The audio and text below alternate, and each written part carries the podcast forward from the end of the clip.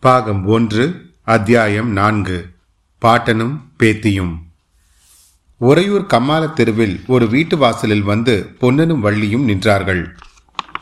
கதவு சாத்தியிருந்தது. தாத்தா என்று வள்ளி கூப்பிட்டாள். சற்று நேரத்துக்கெல்லாம் கதவு திறந்தது. திறந்தவன் ஒரு கிழவன். வா வள்ளி வாருங்க மாப்பிள்ளை என்று அவன் வந்தவர்களை வரவேற்றான். பிறகு வீட்டுக்குள்ளே நோக்கி கிழவி இங்கே வா. யார் வந்திருக்கிறான் என்று பாரு என்றான். மூன்று பேரும் வீட்டுக்குள் போனார்கள். யார் வந்திருக்கிறது? என்று கேட்டுக்கொண்டே வந்த அந்த கிழவி வள்ளியையும் பொன்னனையும் பார்த்ததும் பல்லில்லாத வாயினால் புன்னகை புரிந்து தன் மகிழ்ச்சியை தெரிவித்தாள்.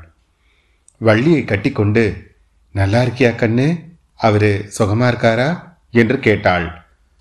பொன்னன் தாத்தா உங்கள் பேத்தியை கொண்டு வந்து ஒப்பித்து விட்டேன்.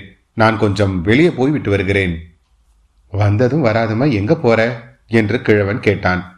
மகாராஜாவை பார்க்க போகிறேன் தாத்தா. மகாராஜா இப்போது அரண்மனையில் இல்லை. மலைக்கு போயிருக்கிறார். இங்கே வா காட்டுகிறேன் என்று கிழவன் அவர்களை வீட்டு முற்றத்துக்கு அழைத்து போனான். முற்றத்திலிருந்து அவன் காட்டிய திக்கை எல்லோரும் பார்த்தார்கள். உச்சி பிள்ளையார் கோயில் தீபம் தெரிந்தது. அங்கிருந்து தீவர்த்திகளுடன் சிலர் இறங்கி வருவதும் தெரிந்தது. இறங்கி வந்த தீவர்த்திகள் வழியில் ஓரிடத்தில் சிறிது நின்றன. அங்கே நின்று என்ன பார்க்கிறார்கள்? என்று வள்ளி கேட்டாள். மகேந்திர சக்கரவர்த்தியின் சிலை அங்கே இருக்கிறது. மகாராஜா இளவரசருக்கு அதை காட்டுகிறார் போல இருக்கிறது என்றான் கிழவன். அவர்கள்தான் இறங்கி வருகிறார்களே. தாத்தா நான் அரண்மனை வாசலுக்கு போகிறேன். இன்று ராத்திரி மகாராஜாவை எப்படியும் நான் பார்த்துவிட வேண்டும் என்று சொல்லிக்கொண்டே பொன்னன் வெளியே கிளம்பினான். கிழவன் அவனோடு வாசல் வரை வந்து ரகசியம் பேசும் குரலில் பொன்னா ஒரு முக்கியமான சமாச்சாரம் மகாராஜாவிடம் தெரிவிக்க வேண்டும். மாரப்ப பூபதி விஷயத்தில் கொஞ்சம் ஜாக்கிரதையாக இருக்க சொல்லு. அதை அந்தரங்கமாக அவரிடம் சொல்ல வேண்டும். புரிகிறதா? மாரப்ப பூபதியை பற்றி என்ன? என்று பொன்னன் கேட்டான். அதெல்லாம் அப்புறம் சொல்றேன். மகாராஜாவின் காதில் எப்படியாவது இந்த செய்தியை மட்டும் போட்டுவிடு. கிழவி விருந்தாளிகளுக்கு சமையல் செய்வதற்காக உள்ளே போனாள். பாட்டனும் பேத்தையும் முற்றத்தில் உட்கார்ந்திருந்தார்கள். திடீரென்று வள்ளி ஐயோ தாத்தா இதெல்லாம் என்ன? என்று கேட்டாள். முற்றத்தில் ஒரு பக்கத்தில் உலைகலம் இருந்தது. அதன் அருகில் கத்திகளும் வாள்களும் வேல்களும் அடுக்கி இருந்தன. அவைகளை பார்த்துவிட்டுதான் வள்ளி அவ்விதம் கூச்சல் போட்டாள். என்னவா? வாளும் வேலும் சூலமும் தான். நீ எங்க பார்த்துருக்க போற? முன் காலத்துல அதெல்லாம் என்னத்துக்கு தாத்தா? என்னத்துக்கா? கோவில வைத்து தீபதூபம் காட்டி கன்னத்தில் போட்டுக்கொள்வதற்காகத்தான். கேள்வியை பார் கேள்வியை. தேங்காய் குலை சாய்ப்பது போல எதிரிகளின் தலைகளை வெட்டி சாய்ப்பதற்குத்தான் வாழ். பகைவர்களின் வயிற்றை கிழித்து குடலை எடுத்து மாலையாய் போட்டுக்கொள்வதற்குத்தான் இந்த வேள். தெரிகிறதா? ஐயோ பயமா இருக்கு தாத்தா. இன்னும் கொஞ்ச நாள் போனா இந்த நாட்டு ஆண் பிள்ளைகள் கூட உன்னை போலத்தான் ஆகிவிடுவார்கள் போல இருக்கிறது வாளையும் வேலையும் கொண்டு என்ன செய்கிறது என்று கேட்க ஆரம்பித்து விடுவார்கள். வள்ளி இதை கேள். என்னுடைய பாட்டன் முப்பாட்டன் காலங்களில் எல்லாம் எப்படி தெரியுமா? அப்போது கொல்லுப்பற்றையில் எல்லாம் வாளும் வேலும் சூலமும் செய்த வண்ணமாய் இருப்பார்களாம். ஒவ்வொரு பட்டணத்திலும் கம்மால எப்போதும் ஜே ஜே என்று இருக்கும். ராஜாக்களும் ராஜகுமாரர்களும் சேனாதிபதிகளும் கம்மால தேடிக்கொண்டு வருவார்கள். என் அப்பன் காலத்திலேயே இதெல்லாம் போய்விட்டது. வாழைக்கொல்லை அருவாள்களும் வண்டிக்கு கடையாணிகளும் வண்டி மாட்டுக்கு தாக்குச்சிகளும் செய்து கம்மாளன் வயிறு வளர்க்கும்படி ஆகிவிட்டது. என் வயதில் இப்போதுதான் நான் வாளையும் வேலையும் கண்ணாலேயே பார்க்கிறேன். ஆஹா இந்த கைகள் மட்டும் உன்னை போல் வலுவு இருந்தால் இருபது வருஷத்துக்கு முன்னாலே இந்த யுத்தம் வந்திருக்க கூடாதா? சரியா போச்சு தாத்தா. இவருக்கு நீ புத்தி சொல்லி திருத்துவாய் என்றல்லவா பார்த்தேன். யுத்தத்துக்கு போகணும் என்று இவர் ஓயாமல் சொல்லிக் கொண்டிருக்கிறார். பொன்னனா?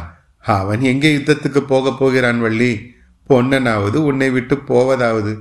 துடுப்பு பிடித்த கை வாழை பிடிக்குமா என்ன? பெண்மோகம் கொண்டவன் சண்டைக்கு போவானா? அப்படி ஒன்றும் சொல்ல வேண்டாம் தாத்தா. அவர் போகணும் போகணும் என்று தான் துடித்துக் கொண்டிருக்கிறார். மகாராஜா தான் வரக்கூடாது என்று இருக்கிறார். இளவரசருக்கு நீந்த கற்றுக் கொடுக்க வேண்டுமாம் இவர். அடடா! உன்னுடைய அப்பனும் சித்தப்பன்மார்களும் மட்டும் இப்போது உயிருடன் இருந்திருந்தால் ஒவ்வொருத்தன் கையிலும் ஒரு வாளையும் வேலையும் கொடுத்து அனுப்ப மாட்டேனா? எல்லாரையும் ஒரே நாளில் இந்த காவேரி அம்மன் பலி கொண்டு போய்விட்டாளே என்று சொல்லிக்கொண்டே கிழவன் பெருமூச்சு விட்டான். வள்ளிக்கு அந்த பயங்கரமான சம்பவம் ஞாபகம் வந்தது.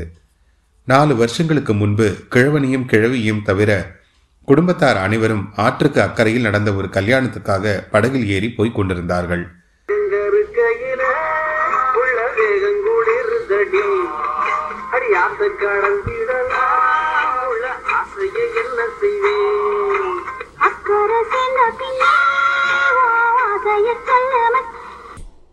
நடு ஆற்றில் திடீரென்று ஒரு சூறாவளி காற்று அடித்தது. படகு கவிழ்ந்து விட்டது. அச்சமயம் கரையில் இருந்த பொன்னன் உடனே நதியில் குதித்து நீந்தி போய் தண்ணீரில் விழுந்தவர்களை காப்பாற்ற முயன்றான்.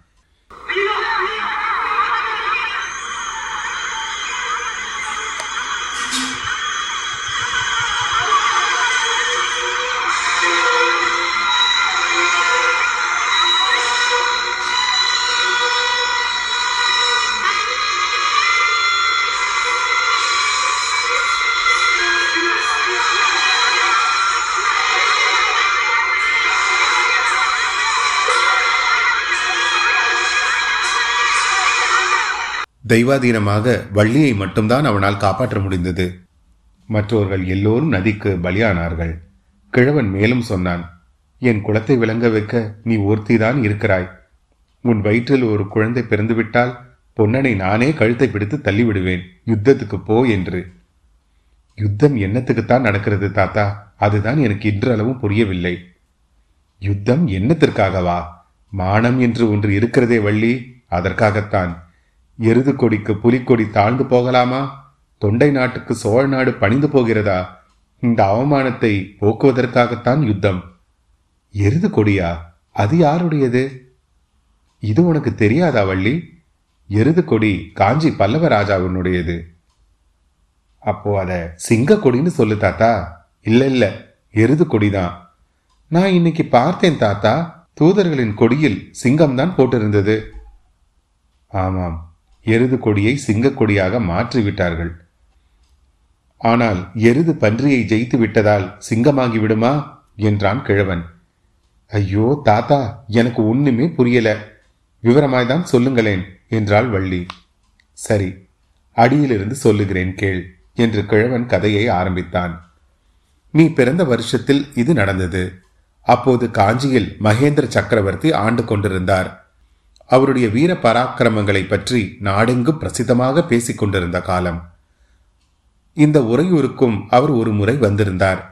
அவர் விஜயத்தின் ஞாபகார்த்தமாகத்தான் நமது மலையிலே கூட அவருடைய சிலை அமைந்திருக்கிறது. இப்படி இருக்கும் சமயத்தில் வடக்கே இருந்து வாதாபியின் அரசன் புலிகேசி என்பவன் பெரிய படை திரட்டி கொண்டு தென்னாட்டின் மேல் படையெடுத்து வந்தான். சமுத்திரம் பொங்கி வருவது போல் வந்த அந்த சைன்யத்துடன் யுத்த களத்தில் நின்று போர் செய்ய மகேந்திர சக்கரவர்த்திக்கு தைரியம் வரவில்லை. காஞ்சி கோட்டைக்குள் சைன்யத்துடன் பதுங்கிக் கொண்டார்.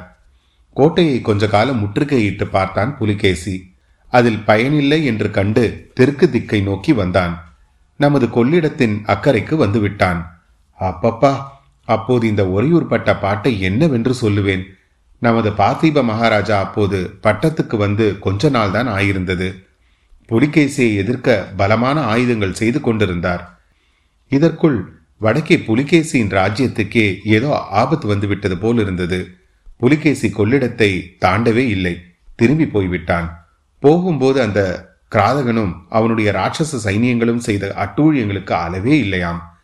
ஊர்களை எல்லாம் சூறையாடி கொண்டும் தீ வைத்துக் கொண்டும் போனார்களாம். அதிலிருந்து மகேந்திர சக்கரவர்த்தியுடைய புகழ் மங்கிவிட்டது. சலுக்கரின் பன்றிக் கொடிக்கு பல்லவரின் ரிஷப கொடி பயந்து விட்டது என்று ஜனங்கள் பேசத் தொடங்கினார்கள். இந்த அவமானத்திற்கு பிறகு மகேந்திர சக்கரவர்த்தி அதிக நாள் உயிரோடு இருக்கவில்லை. அவருக்கு பிறகு நரசிம்மவர்ம சக்கரவர்த்தி பட்டத்துக்கு வந்தார். இவர் பட்டத்துக்கு வந்ததிலிருந்து புலிகேசி பழிக்கு பழி வாங்கி பல்லவ குலத்துக்கு ஏற்பட்ட அவமானத்தை போக்க வேண்டும் என்று ஆயுதங்களை செய்து வந்தார். கடைசியில் ஆறு வருஷங்களுக்கு முன்பு பெரிய சைனியத்தை திரட்டிக்கொண்டு வடக்கே போனார். புலிகேசியை போர்க்களத்தில் கொன்று வாதாபி நகரையும் தீ வைத்து கொளுத்தி சாம்பலாக்கிவிட்டு தான் திரும்பி வந்தார். இந்த பெரிய வெற்றியின் ஞாபகார்த்தமாகத்தான் பல்லவர்களின் ரிஷப கொடியை நரசிம்ம சக்கரவர்த்தி சிங்கக்கொடியாக மாற்றினார். அவர் திரும்பி வந்து இப்போது ஒரு மாதம்தான் ஆகிறது. அதற்குள்ளே இத்தனை நேரமும் கவனமாய் கேட்டுக்கொண்டிருந்தவள் அப்பேற்பட்ட சக்கரவர்த்தியுடன் நமது மகாராஜா எதற்காக யுத்தம் செய்ய போகிறார் தாத்தா? பேசாமல் அவருடன் சிநேகிதமாய் இருந்தால் என்ன? அடி பைத்தியக்காரி என்று கிழவன் மறுமொழி சொல்ல ஆரம்பித்தான். அப்போது வீதியில் குதிரை வரும் சத்தம் கேட்டது. அந்த வீட்டில் வாசலில் வந்து நின்றது. வீரபத்ர ஆச்சாரி என்று யாரோ அதிகார குரலில் கூப்பிட்டார்கள். உடனே கிழவன் அந்த சண்டாளன் மாரப்ப பூபதி வந்து விட்டான். வள்ளி நீ அவன் கண்ணில் படக்கூடாது. சமைக்கட்டுக்கு போ. அவன் தொலைந்ததும் உன்னை கூப்பிடுகிறேன் என்றான். அத்தியாயம் நான்கு நிறைவுற்றது. மீண்டும் உங்களை அடுத்த அத்தியாயத்தில் சந்திக்கும் வரை உங்களிடமிருந்து விடை பெறுவது உங்கள் அசோக். நன்றி வணக்கம்.